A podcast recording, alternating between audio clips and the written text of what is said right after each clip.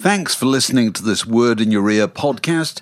If you'd like to get early access to all our productions ad free, priority booking for our live events, and to take part in our weekly quiz, go to patreon.com slash word in your ear for more details. I'm Sandra, and I'm just the professional your small business was looking for. But you didn't hire me because you didn't use LinkedIn jobs. LinkedIn has professionals you can't find anywhere else, including those who aren't actively looking for a new job but might be open to the perfect role, like me. In a given month, over 70% of LinkedIn users don't visit other leading job sites. So if you're not looking on LinkedIn, you'll miss out on great candidates like Sandra. Start hiring professionals like a professional. Post your free job on linkedin.com/people today. Millions of people have lost weight with personalized plans from Noom, like Evan, who can't stand salads and still lost 50 pounds. Salads, generally, for most people, are the easy button, right? For me, that wasn't an option. I never really was a salad guy. That's just not who I am. But Noom worked for me. Get your personalized plan today at Noom.com. Real Noom user compensated to provide their story. In four weeks, the typical Noom user can expect to lose one to two pounds per week. Individual results may vary.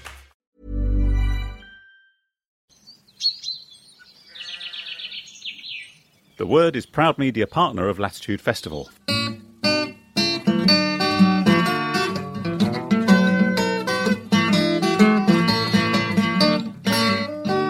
You're listening to a podcast from The Word. I don't know if there's any sense there of yeah. Very yeah, it is good. vaguely damp. This has always been vague. This is one of those damp. shirts that is always vaguely damp, and I quite like vaguely damp. I'm a big Smiths fan. To be constantly, you know, vaguely damp is the correct uh, way to be. So, Robert, Robert, the que- question we've been asking everybody who comes up to this uh, this table this weekend is is when did you first go to a festival? When did you first take note of a festival? I think I'd waited for a long time, and then uh, when I was 19, I think it was, I went to Glastonbury and was so naive that I believed the best place to camp would be, oh, you know, really near the main stage and where all those men are weeing, which is what a lot of people do when they first. I mean, festivals have changed so much now. You hear, it's like whenever I hear someone either saying, oh, Latitude's really middle class, isn't it? Yeah, because the rest of the outdoor festivals are so known for their predominantly working Absolutely, class, you know. really. Oh, I presume. And all these poets always go on about it. Go, oh yeah, because you poets, you love playing to a full-on footballing audience, don't you? Who are not, that's what you love for your iambic pentameters.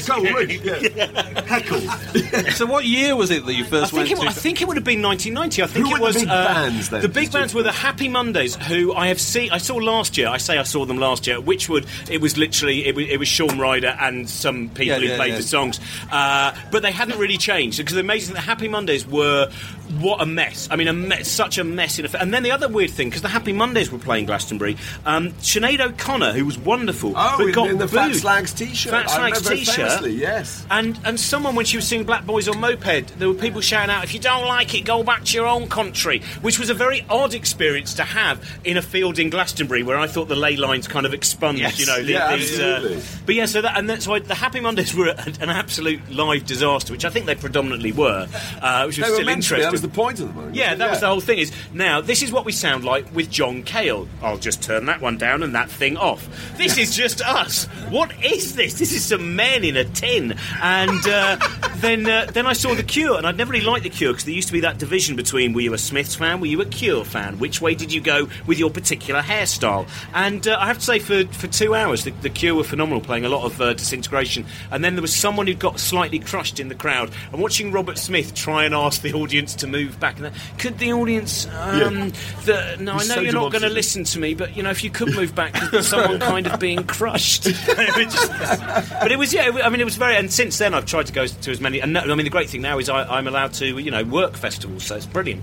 When I, when I, I'm being the terrible age I am, the first time I ever saw a, a, a comedy act at a festival was in 1971 when I saw Monty Python's Flying Circus come on between uh, Slade and the Incredible String Band. Wow! And uh, that, you can guess how old I was. And uh, it, it was, it didn't really work in a way because now, of course, you know, you are segregated into, into comedy tents.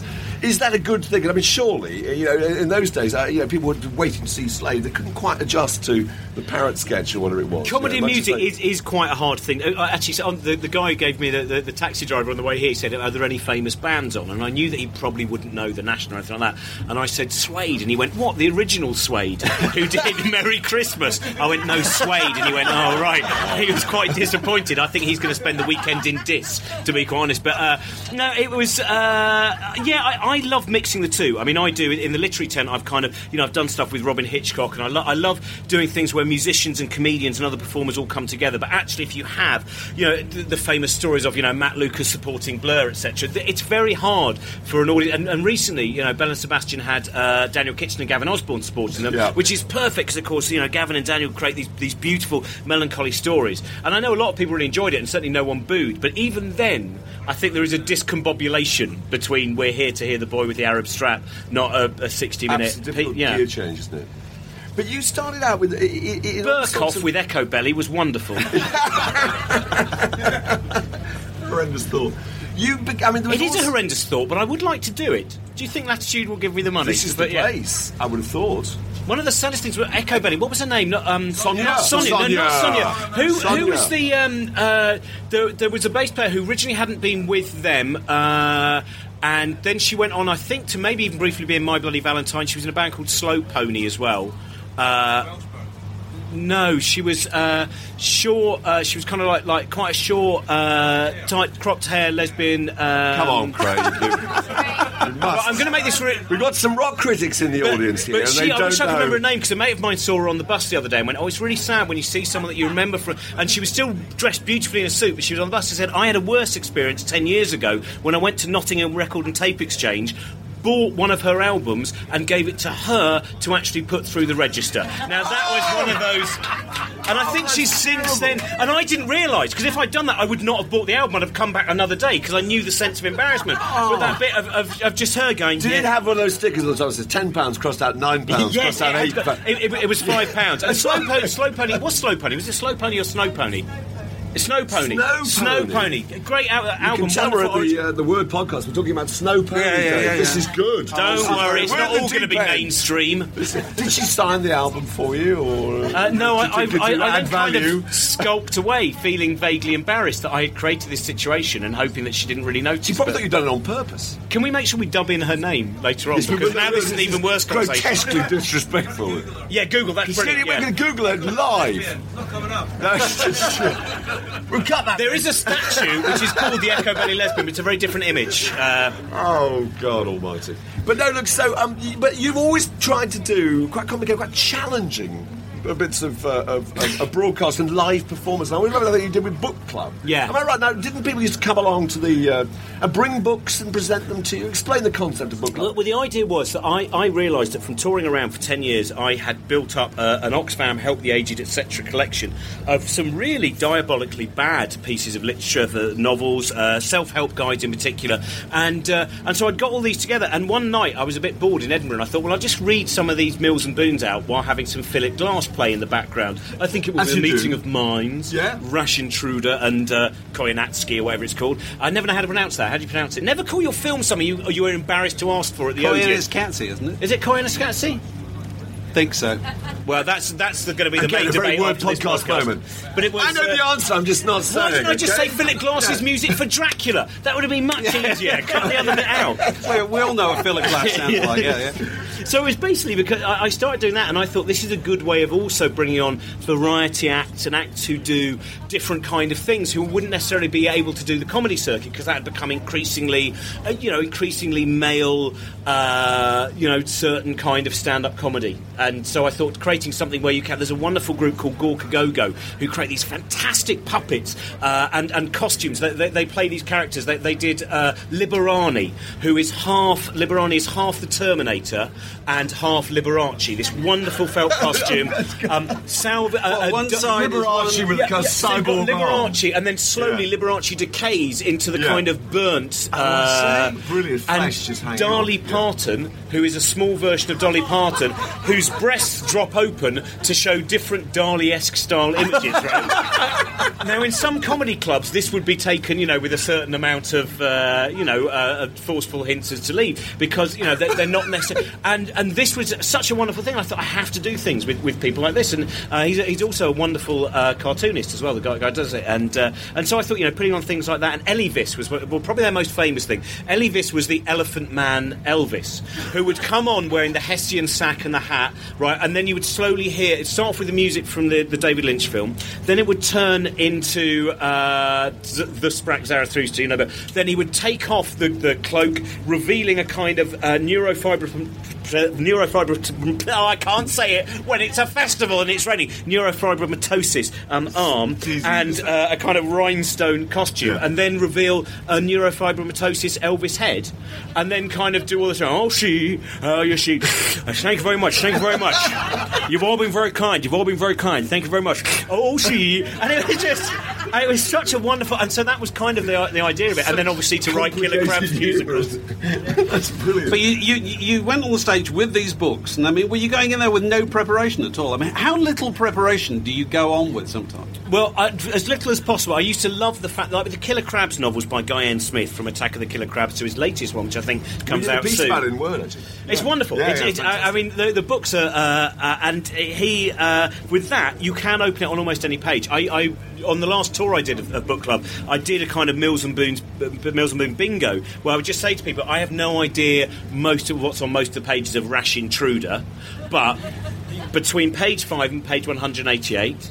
Just shout out a number. If I know the page, we won't do it and we'll move on. And the favourite one I had was uh, from Stormy Vigil, my first Mills and Boon. We all have one. um, where Classic. it's a great one. It's Oh, you know, it's, it's, it's Professor Lyle Hemming. Yeah. It's Sally. They're not getting on, and they're in a lighthouse, right? You can imagine imagine a level of umbrage and sailor terrible, death. terrible drama and domestic grief. And it ends in a happy sunset with Yeah, of course, people yeah. strolling off to a delightful future together. No, I must. I don't know if I told my favourite line. Actually, anyway. there is a great line from uh, the, uh, the the one set on the the Outback Ranch uh, where.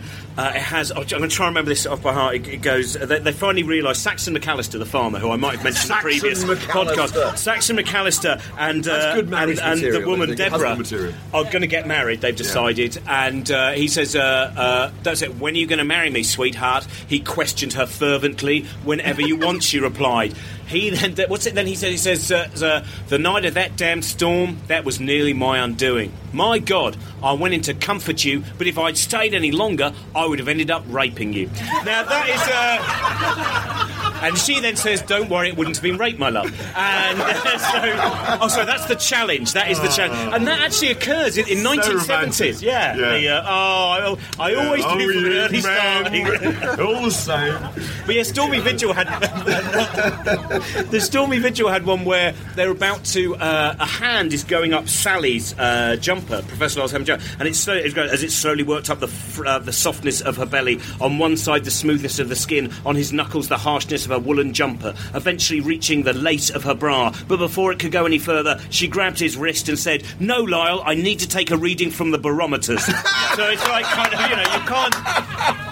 So you have to take the risk. Have had 'cause- made an enormous impression on Yeah. you. I can't believe you're quoting my first novel will be. Yeah. Uh, yeah. I, oh, I'm trying to remember quantum mechanics. That's what I want to use Yes, my brain right. for. You're Do they it's all still the do that? He said fervently. It's all the unnecessary adverbs thrown in. Do they still do that thing with Mills and Boon books where they used to give them a plan to write them, and that Yeah. certain things had to happen by page 45? And is that still the It's case? all very much. I mean, it's, it's interesting because friends of mine who are authors have tried to write a Mills and Boon, thinking how difficult can it be. But actually, I think you really have to believe in it so much, or at least be so detached from it that there is a way of doing it as a, as a, a piece of science, really. And so there are some people. There's a woman called Margaret Mayo uh, Uh, who has. I mean, they, they write hundreds of them. Only one man, as far as I know, that's Yes. still correct, has, has written a Mills and Boon. And yeah, they, so you have to know at chapter one.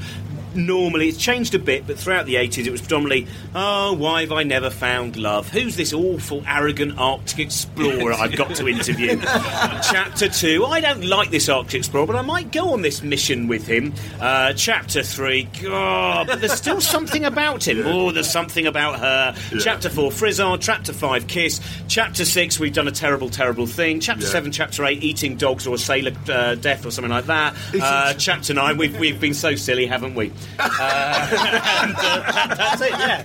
But we're still friends. Yeah. Yeah. God, You must brilliant. be cursed with a terrible, you know, me- incredibly retentive memory.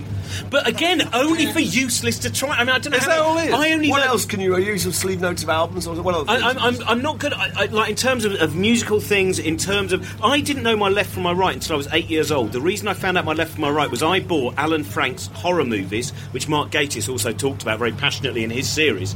And I learnt my left from my right because I didn't know my left from my right, but I knew which was Boris Karloff in the Tower of London, and which was Bela Lugosi in The Island of Doctor Moreau. So it would say right, Boris Karloff in the Tower of London, left, and that's how I learnt my left from my right. So pop culture So- goes through me like it's so like unimportant things like left and right you, you, you- you couldn't do. But Yeah, I mean, I can still remember the na- nature of love, some ideas of quantum mechanics, and a certain amount of Schrodinger's cat. But I'm not going to waste your time with that. Don't ask me. I'm very tired.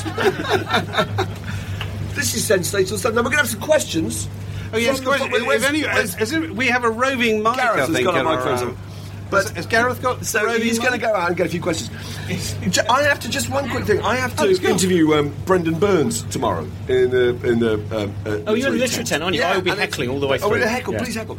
And um, it's very, very interesting. Uh, Brendon Burns is, as you know, a stand-up comic, and he, he- he's very honest about rivalry between comedians. And I won't ask you to, to, to get involved in that conversation because it's quite hard. But he is uh, no no um, uh, problems at all about going on about how difficult it is. Has this whole thing about joke theft you know, that people nick out each other's material. But the thing he said is that uh, he said the most difficult gigs he's ever done is, is standing there and other comedians are in the in the audience and they're standing at the front. And they're, they're finding it impossible. They're refusing to laugh. Uh, I Uh, uh, totally now, have you disagree with that. very I mean, he is really hated. Uh, and uh, no, I, I've known, I've known he, Brendon says, for he says, if you're a comedian, you see another comedian laugh, I'll say you take it as a personal affront to yourself. Um, incredibly ungenerous. No. I, I think that's that's wrong. I totally disagree Yeah. with him, and please allow me to ask that question when you're in the tent tomorrow. Because actually, when I've compared it to, say, uh, poets um, or actors or authors, I've generally seen. I think that I mean I'm always as rude to a comic's face as I am behind their back. I don't think I've ever been, and so I, I Stab them in the front. yeah, stab them in the front. Yeah, would say. the- the- it's a- and and I, do, I don't think there is a great. Some people get caught up in it. I, I think hopefully you reach an age where you go, the rivalry is pointless. I, I've got asked quite a few times in the last year. Oh, what do you think about Michael McIntyre? And I don't really have a particular opinion because the likelihood of me in my kind of weird little gigs that I do talking about, you know, either science or Mills and Boon novels, I'm never going to be playing the O2. I'm never going to be really probably attracting what is his core audience. He's just doing a, a totally different thing to me. So I, I, I actually think you can avoid. And also, I think comics can be very generous. When they see someone maybe going through the same old routine that they know, they might go, "Oh, God, ten years in, I can't believe he's doing Yeah. that." But at new material nights, things like that, you will often find comics you all have a chat together. Oh, here's another idea for your joke. I find the ones that I hang around with anyway are all very generous to my face. Oh, well, that's good. Well, that's very encouraging to hear. Now, Gareth, have you? Do we have any questions from the floor? we- Anyone we- like to put a we question? were rehearsing this earlier. to, our, our uh, means Robin of Ince? pointing out who was asking the questions. You know, the, the lady in red, the man in black, the man with the child in his eyes. Not that one The in the boy with the cagoule. thorn in his side. Was it the man who shot Liberty Valance? The man who shot Uh, Liberty over there, the lady, the lady. I love the lady in red. But Once Sir Andrew Collins took it, he did use that gag. He said, "Any questions?" That the lady in red. Everyone looked around. There was obviously no lady in red. She said, "Sorry, I just always wanted to say that." Do it. The lady in red. It's brilliant. Any questions? Oh, there's one over there from the Human Centipede. Now that's unusual. I wasn't expecting that. That's that's a cinematic reference. It doesn't belong six here. parts. Somebody over Yeah. there. Hi, Robin. Uh, Hello. My question is, what has Ricky Gervais done to you recently? Do, do you know what? Ricky actually, uh, fortunately, one of the great benefits of his enormous amount of fame is he doesn't have to. You know, now he can probably play pranks on, you know, Clint Eastwood or whatever. Oh, quick, go and hide in Clint Eastwood's wardrobe and jump out. So, fortunately, Hollywood has managed to uh, take him. Because I still get asked loads of questions about. Some people still believe. For those of you, I'll fill this in, right? A lot of you may not know this, but um, I, I, I knew Ricky Gervais for years. Uh, we were kind of friends. Uh, well, I suppose we still are friends. And uh, and uh, I toured with him, and on the two tours, it was insane. Uh, there was an extra put on the first DVD we did where, uh, when it was edited, there were a lot of things Ricky wanted to keep in, and the editor actually went, "We can't keep that in. You look really, really like you're ill. You are psychologically ill. The reason that you're torturing a middle-aged man through these bizarre things, right? Very odd things would go on." Um, he would do things like he would get his agent just to hide in my dressing room to burst out suddenly. But I knew all these things would happen. So here were these middle aged men working with million pound accounts. And I would just walk in the dressing room, open the door, and go, Duncan, you can get out from wherever you're hiding. And a man would have to come out and go, Oh, yeah, sorry, Ricky, Ricky made me do it. And everyone becomes a kind of, you know, the, the, the puppet, basically. And so also, I still get people ask me, they go, Yeah, did you really have to sit on ham because you had worms when you were a child? Now, this is one of the things he made up about. Now, the annoying thing about that is, I made up that story about Ricky. He very quickly became famous and thought the best way of ruining this story is I'll go, My friend Robin had to sit on ham because he had. But I said that about too late. I'm famous. I win. Uh, Robin used to drink milk from a cow's udder, but I made that one up about you. It doesn't matter. I'm famous. Everyone thinks it's you.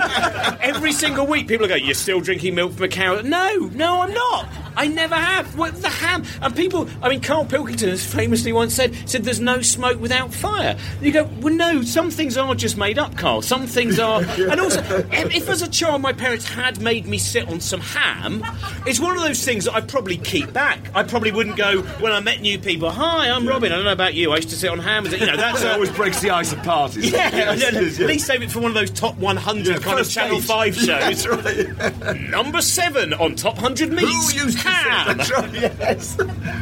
Oh, God. Any more questions? More, yes, uh, another question from the audience. Anybody? Anybody?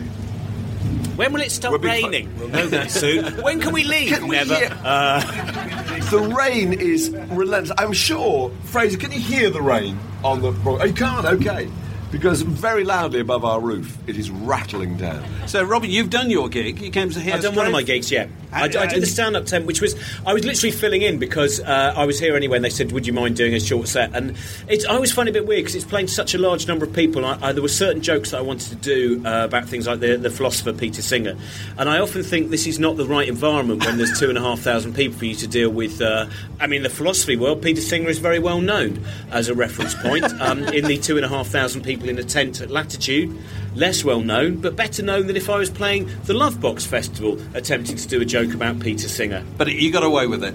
Yeah, I I think so, but I'm sure. So, I always imagine at least, you know, fifty percent, no, fifteen, no, ten. Oh, people might be listening to this; might affect my work. But um, I always imagine about fifteen percent of people leave a gig unless they've specifically come to see me. Leave going, oh, I don't get any of that. That is ridiculous. Why'd a man do that? And it doesn't bother you at all. Yeah, it bothers me a bit. I always imagine the person sitting at the front in a room has a really angry face. And then I look down at them, quite often they've been happy. I was, I was doing a gig on the South Bank in the Udderbelly, the upside down inflatable cow. Yeah, Uh, and it was all new new stuff, and I was rattling on about Open University sadomasochistic programming with Heidegger, right? Which uh, it wasn't a deliberate thing. I hadn't written the idea. Came, my inner monologue has a lot of control over me now. And. Uh, and I supposedly lots of people tweeting me going, I really enjoyed it. But my partner went, I didn't get any of that. What is the point? And then I thought that's good because a lot of the show is about existentialism, and therefore, due to creating something which is disappointing for them, they have then now had to face up the disappointing nature of life. Right. So that's my mission. I'm the existential littlest hobo. Town to town, I bring despair, and then I leave again. That's it. So you filled into the stand-up uh, tent. What are you doing? Anything else this weekend here? Yes, I'll be doing the literary tent uh, tomorrow. Uh, today, in fact, I'll be doing this afternoon. We will have some uh, chemistry experiments with a wonderful guy called Andrea Sella, uh, and uh, then uh, and also Helen Arney, who's a very good singer-songwriter, and Matt Parker, who's a mathematician. So I'm doing a thing called Double Science, where I kind of do Double uh, Science, good double name. science. So it's just yeah, it's uh, I love doing. So I, I do a series on uh, Radio Four with uh, Professor Brian Cox uh, called Infinite Monkey Cage, and we did one about ghosts, the last of the series, and we've had the, a record number of complaints from people saying that it was a very unbalanced show. Uh, way? Because we basically suggested that ghosts were perhaps a, a, an interesting figment of human imagination and our pattern Spoil it. sequencing. And uh, So you're on feedback. Spoiler! Oh no! Why don't you put spoiler alert That's for right. irrational And burst beliefs? the balloon. But yeah, we had loads of complaints and people kind of saying that it wasn't balanced because there was a lack of ghosts and stuff like that. There were, love in fact, we did have that- one ghost on, but they didn't hear. and now it's become Knobbergate because Brian went, Oh no, some people have been complaining to the BBC about the show. nobbers. Uh, the, the Telegraph then went, uh, uh, disgusting BBC employee, uh, Brian Cox, has been calling everyone who believes in anything nobbers. You know, the, the other way they do remove some of the facts to make it a more interesting story. And uh, and also because he uses nobbers without the K, so I think they're a little bit annoyed about the, the, sp- the specific Spelt spelling. wrong as well. double disaster. So what time is double crime. science? Uh, what time is it? I think it, I think it's five past eight. Right. Yeah, and then, evening, then we're doing another one uh, tomorrow uh, evening as well with uh, Ben Goldacre, who uh, Right, yeah. may well remember was. Who I uh, saw you on stage with the, in, the, in the Nine Lessons and Carols for Godless People. Oh, yeah. which is a fantastic show. I love the idea. he also annoys your now- journalist, that Ben Goldacre, though, didn't he he? did. He yeah, did. I was whoa, very upset. that was. I love He- that. I think he made her cry. Yeah, that- that June is- you Rogers wanna of this read- parish uh, interviewed Ben Goldacre, and I think with tears actually they fell out. Did he read the article? Yeah, yeah, yeah. Oh, was it? Was I it? went, what did you do this time, you idiot? I was on his side, don't worry. Well, look, thanks very much for, uh, Uh, for being here this Thank you. afternoon. Very good. Robin Can Ince. we have a very large hand, please, Robin Ince? Did I talk too much? Sorry, I'm going to be The Word, a magazine, a website, a podcast, a way of life. How's it going? I think the the best thing to do because there's so many people have been uh, have been hanging around here to particularly to see you and they've been filling in in very entertaining fashion. Congratulations to our um, The our entertainment ends concert now. party. Um, I think the best thing to do is to is to in a moment go and throw this open to the to the floor. Actually, if anybody's got any questions, first of all, We've got some questions. all right. First of all, what's your first memory of, of, of going to a festival or being aware of a festival or seeing a festival on TV or anything I, like that? I saw, I saw um, uh, what's his name? Uh, Pete Seeger at a very, very early age at, a, at like a weird outdoor kind of hippie festival. Right. Like, uh, you know, it was, I mean, it was really prime time hippie 1968. Can you remember what he was playing? He was playing the banjo. yeah. Big audience? Big, I mean, No, no, big it's as very, the- it's very, it's very small. It's Right. very, very small. I mean, I don't know if it was a festival. It's just like it was. He was playing outside. and that's what struck you as a festival. Yeah. Well, I was eight. No, no, fair enough, fair enough. What about you? the early- Well, I, I don't think I ever went to festivals as a kid, but we played. I, one of the first ones we played was, I think, Roskilde, and in the tradition of um, unbearably rainy. Uh, This is- outdoor festivals, it was you know it was like incredibly wet and muddy. Um, but with, as I recall, we, uh, Bob Dylan was there, and it was during that period in his career where he was performing songs that were internationally famous, but you couldn't tell what he was playing. right. You'd be about halfway Which- through which- the song, you'd be like, you'd be like, "That's all along the Watchtower." No, that's Masters of War. No. Yeah. yeah, it was like stump, stump the audience. He's been doing that for a long, Yeah. long time. It was Yeah. very exciting, but it was it was new to us. So, what have you learned? You've played presumably quite a number of festivals. What have you learned about playing festivals? Bring wellies. Yeah, Bring wellies. We actually we didn't learn that until five minutes ago. yeah. But in terms of performing, Bring Uh, wellies. You know the thing, uh, the thing about uh, uh, you know playing shows in general is you can be very aware that uh, a microphone. If you do a club show, you can do. Di- you can do a dynamic performance where things get very quiet or very loud, and, and it all kind of can work. All those things are available to you. The strange thing about um, uh, just having things scan, be understood when you're talking or singing, you actually have to kind of, you know, sort of puff yourself up into arena rock size. Yeah. Which is a you know it doesn't you know it doesn't come naturally, but you, but you, you figure out how to do it after a while. so there's no point being diffident on uh, a festival. Well, what's weird is you tr- you try to do something subtle and it doesn't. It actually doesn't scan. You know, like peop nobody notices. People don't. Uh, Yeah. People don't notice. I think Mussolini went through the same process. yeah. He was try, he tried to be subtle and nobody noticed. And you know, So when you Yeah. play, when you play a show like this, are you having a different set list than you would normally do? From we have the Mussolini set list. right. Yeah, I mean, you what know, are the features of the Mussolini set list? Well, you know, the other thing is you can't assume that it's your crowd. You know, you want to read. I mean, I just had an experience uh, uh, talking to a guy who's who's working these shows. He'd never heard of us before, and he was just like, "You guys are so great. I mean, that was a great show. Like, who are you? Like, what do you do? You know?" And it's just like, do you? Yeah. I mean, it's a great opportunity for us to, you know, we're often perceived as a, as a cult type band, like uh, some a band that you, you either you know like or hate, and I think it's you know it sort of behooves us to uh, you know try to reach out to the people who think they're supposed to hate us and come over to our side. Is it frustrating to say to people, you know, well, we've been around for how long? 30 years? Yeah. Right? 30 years. Well, I mean, 29 if you're counting.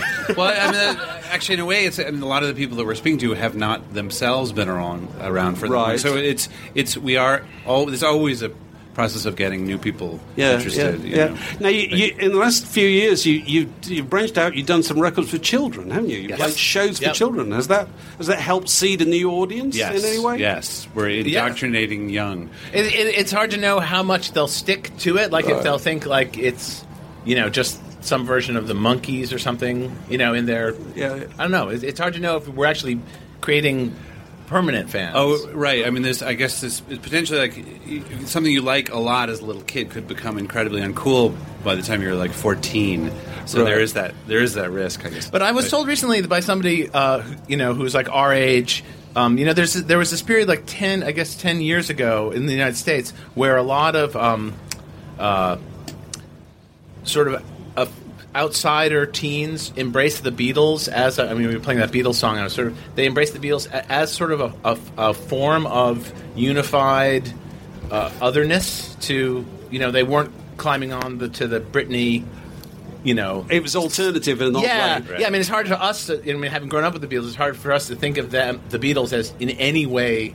You know, it's like the, the it's like, it's, yeah, it's like the God alternative. Yeah, yeah, yeah. But um, uh, but evidently he he was saying that he felt like now there was a kind of a similar, a, a, a smaller but parallel thing happening with teenagers and they might be giants, which is a, a very strange idea for us. But I guess I don't know. Maybe we're sort of occupying the same place like. Uh, Frank Zappa or Captain Beefheart or somebody like uh, So you did get- in our teen years. You know, so you get new generations coming along and they're looking At at, various the, the different landscape stages, of yeah. music in a Yeah. totally different way. yeah. You, what's your what's your key song for doing for kids? You know, what's your what's what's the one that goes over best with the small children? Uh, Clap Your Hands is a pretty good unifying one because it's just like it's in the you know you don't it's not about anything it just is something. Right, right. And do you find that, that audiences generally, and does this apply to children, they like something to do during a show? That you, the, you They like the confetti cannon. And they like um, they like the they like the experiential stuff. I mean, they just you know they want to be alive. you know. Right, right. And and, they're, and they're new at it. Right. No- right. Exactly. And do you do you adopt any of that with your grown-up shows? Any Well, lessons? yeah, we surprisingly, actually brought- weir- weirdly, we, we, we, we brought the puppet show into the grown up show, and it's even more popular for the adults. I, I mean, we discovered Yeah. it very quickly. So, are there anybody?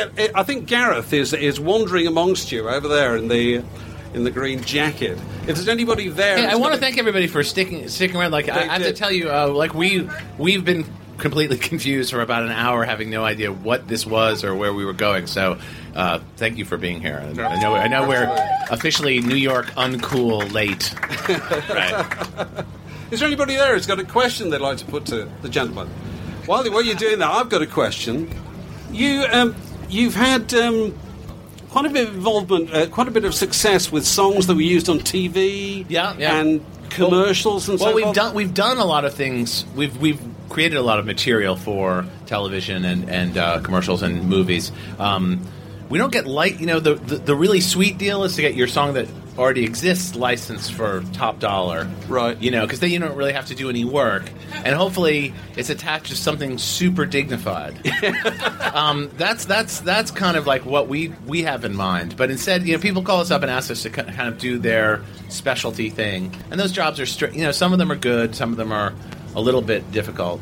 We just got through doing this this one thing that was it was pure Catastrophe. pure torture. what was that? Go Oh, we're not going to say. Um, can't say, but, but it was- we can was- tell you it's not going to happen. Oh, really? So you go Yeah. all the way along the Yeah, line and then yeah. it didn't happen? Our manager has really perfected the whole kill fee thing. oh, good. Because So it used to be that we would do these jobs and the kill fee would be less than it would cost to make it. So it would be like it was like we were being punished to work for people who were being mean to us. I mean, it was like punishing on every level. So what's the kind of classic? It classic? sucked. What's the classic way that that might happen? Somebody comes to you and says, "I've heard a tune on your fourth album. Can I have no, something it's, it's like not, it?" It's not even that. It's it's we, we've got a thing that isn't working in our project. We want you to rescue it, but we don't know what we want. We just want something better, and, and, and we'll do a series of demos.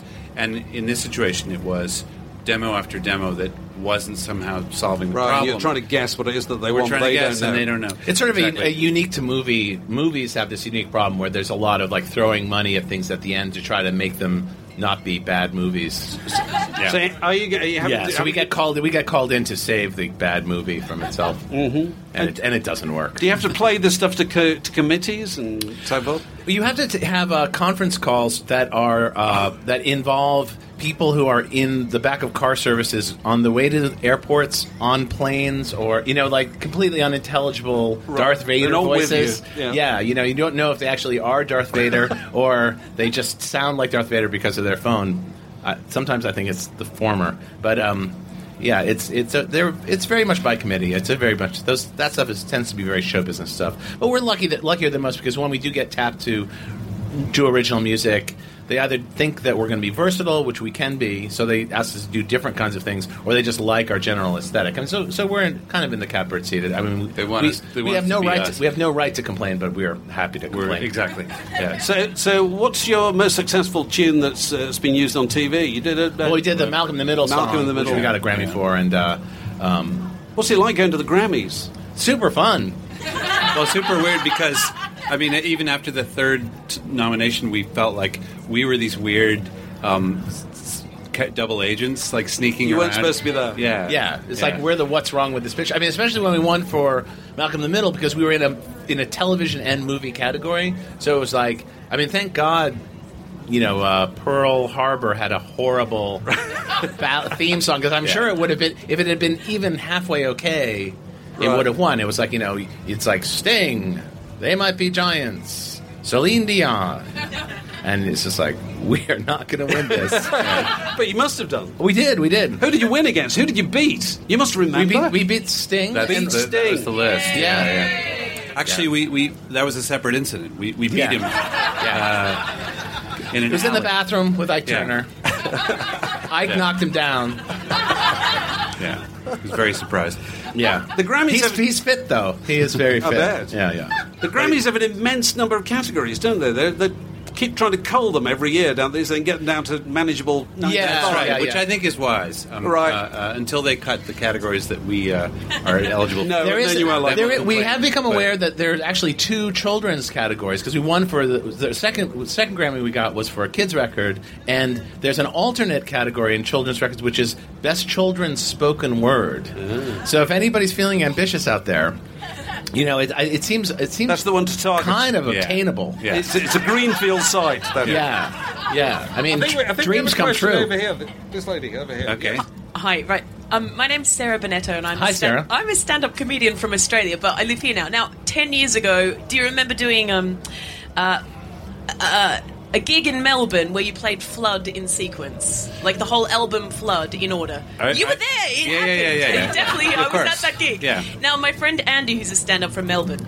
We got a set list after the show. Great, right? Great. Um, he said, "Oh, I'll take it home in my backpack because you haven't got a bag," and he lost it. I, ne- I never. It's been ten years, and I'm hoping maybe there's a set list floating around today. 'cause I Oh, need oh, I can tell you- closure. Yeah, no, I've got it. I've got it right here. For real? Yeah, right. Oh, no, No, way. It's really. it's the album. Of course not. why would I? Why would I? You mean I'm carrying Psych. every set list No, no, no, no. from Um, the last ten years? It's okay. Yeah. It's just No, no. been ten years. It's fine. But I can tell you there is this crazy uh, internet resource. Uh, the, there's a fan. No, no, it's it's really actually Sorry. quite um, outstanding. You have to listen to the words I'm saying. They've already taken the mic away from you. so uh, there's this thing. Uh, they might be giants wiki, and it will have not only the show you went to, but it might even have photographs, posters, and a, And a might have put- scan of the very set list you had in mind. It's extraordinary. Wait, were you onto this idea of, uh, of playing albums in sequence earlier than most people? Because that's quite a common thing at the moment, isn't it? That people are doing classic albums. Oh. Yeah, I don't know. We, we I did remember. it- I remember uh, Sugar playing their album in sequence uh, before we ever did Right. it, I think Well, they had one album. they had only one album. Yeah, yeah. So- but they played it in sequence. That was the that was the thing. I remember we played it once at the Ventura Theater, which is like kind of like a a place in the middle of California where rock dies, and we were trying to figure out a way to. to make the show more interesting for everyone. Like you know if you were not if you were coming a fan coming from san francisco or los angeles it was for like it was just on that wednesday night or something. So we actually played our very first album in sequence uh, you know this was i don't know 10 or 15 years ago. And we thought it would be like a real treat. And uh, it completely left the crowd in the dust. I mean, they were just like, "What? Why? Why They're would- like, we're why deep. would you we're, do that? we're deep inside side two, and they're just like, I "This think, sucks." I think we've got somebody else with a question here. I've got a couple of questions. Um, I work with a lot of artists who are working on the self-release model. I'm wanting to know Hmm. how you felt when you sold out so quickly of your super VIP club for the Join Us. Oh, sold out. When you said sold out, I thought we were Right. going a different direction with this. Well, you sold Like, out so hey, quickly. buddy. And question number two is, um, will there be another kids album? Here comes history, maybe. The Here Comes History in the United States would be like a, a total cultural bomb. Like it would just explode. Like so. I don't know if we could get you know like collaborate with like Howard Zinn's people or something and do like a people's history of the United States. I think that would be good. The lowest selling thing of all time. Yeah. you, you've, you've done different subjects, haven't you? Is that yeah, we've done. yeah, we did. yeah. It's it's it's. They're very nice framing devices though, because you know it's like the ABCs is just about language. It's a pretty open topic, Right. You know, it's. I mean, there and we did one about science, and even the science one. We, I mean, we weren't really on thin ice, but it made you aware of like how paranoid the times are because all the questions were, were like, "Oh, facts, controversial." you know, it's it, you know, it, it was very depressing in a way. I didn't mean, figure your core your core audience was the Tea Party, so yeah, but you know, I mean, it was a project we did through Disney, and it, and it's getting sold in all these in, in like regular like places where our records aren't normally sold. They're sold in like tar- Targets and WalMarts and stuff like that. So we're in, the, we're kind of swimming in that. Right. There, were That- there were there were people from that world who were who were bitterly disappointed that we wrote a song about evolution on a science album. They were like, I Yeah. can't believe I've I've been Yeah. a fan for so long. It was outrageous. I'm so let down. Yeah. Yeah, yeah. I mean, that's the other thing is that you, you don't you don't know who likes you, and and you sort of you just put yourself out there, and you and when you do something like that, you you quickly realize how many people uh, just don't want to hear you talk about stuff like that, and it's hard because you know we're just you know we're we're knee jerk liberals from the Northeast.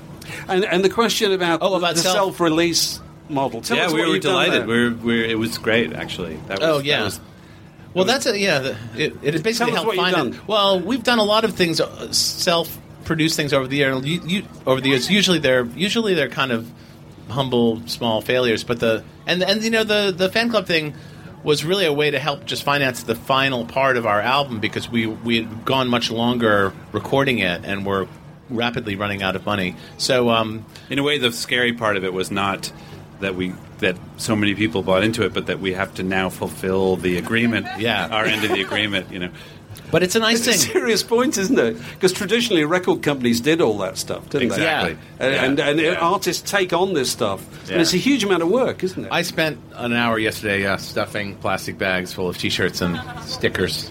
So I don't yeah. know if you're joking Some or not. Eh? I'm not. I'm not joking You're at all. not joking. If- if- sort of in the van on the way here, kind of thing. Look at how tired I am, man. No, right, no, seriously. Yeah, I'm serious. I'm absolutely serious. yeah. So you stuff like that when people Yeah. contact you, Yeah, we- they're contacting you, your house, kind of thing. Pretty well, much. not quite our house. Okay. Well, through the miracle of the internet, you get to keep your house very far away from Right, right, right. your house. But all this stuff is just causing more and more work, isn't it? Yeah, but it's a good, you know, it's good. I mean, this is good. I think the fan club thing is interesting because it also gives us a chance to like uh, do. We we did an EP that for it that's coming out in August. That's uh, just some like super crazy songs, and uh, and uh, got to release the uh, Tesla song that wasn't on the Science record and that. So, so it'll, it'll come out. Well, look, that's, I'm sorry, that's all we got time for because we've got another uh, another speaker in here. Uh, All right. at, at five o'clock. But uh, thanks very much, gentlemen, for coming Of course, thank thank you you. for having Very us. And please plug your new record, your new record, which is out. Uh, it's uh, you can get the you can get the uh, the uh, download at our website um, on the 18th or 19th, and you can buy it here in stores on like August 1st because I guess it got delayed somehow. I'm not sure why. Thanks very much for coming along.